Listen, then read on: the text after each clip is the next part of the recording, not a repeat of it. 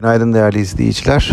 Hızlı yükseliş sonrası dün banka hisselerinde bir miktar sert bir düzeltme izledik. E, bu nedenle BIST 100 endeksi de diğer alt sektörlerdeki alımlara rağmen sınırlı bir artış gösterdi.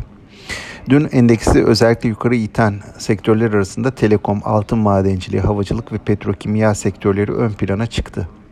Borsada gördüğümüz bu hisse değişimlerinin bir süre daha devam etmesini bekliyoruz. Yurt dışı tarafta ise ABD üfe verisinin beklenti paralelinde gelmesi daha önce açıklanan tüfe verisinin tedirginliğini bir miktar telafi etti. Bununla birlikte ABD borsalarındaki alım iştahı oldukça sınırlı kaldı. Haber akışı sonrası haber akışı açısından bugün bizde konut satışları yarın da Ağustos ayı bütçe gerçekleşmeleri takip edilecek. Endeksin bugün güne yukarı yönlü eğilimle başlamasını, e, bu eğilimin hisse değişimleriyle bir süre daha devam etmesini bekliyoruz. Sağlıklı, bol ve bereketli kazançlı günler dilerim. Yeniden görüşmek üzere.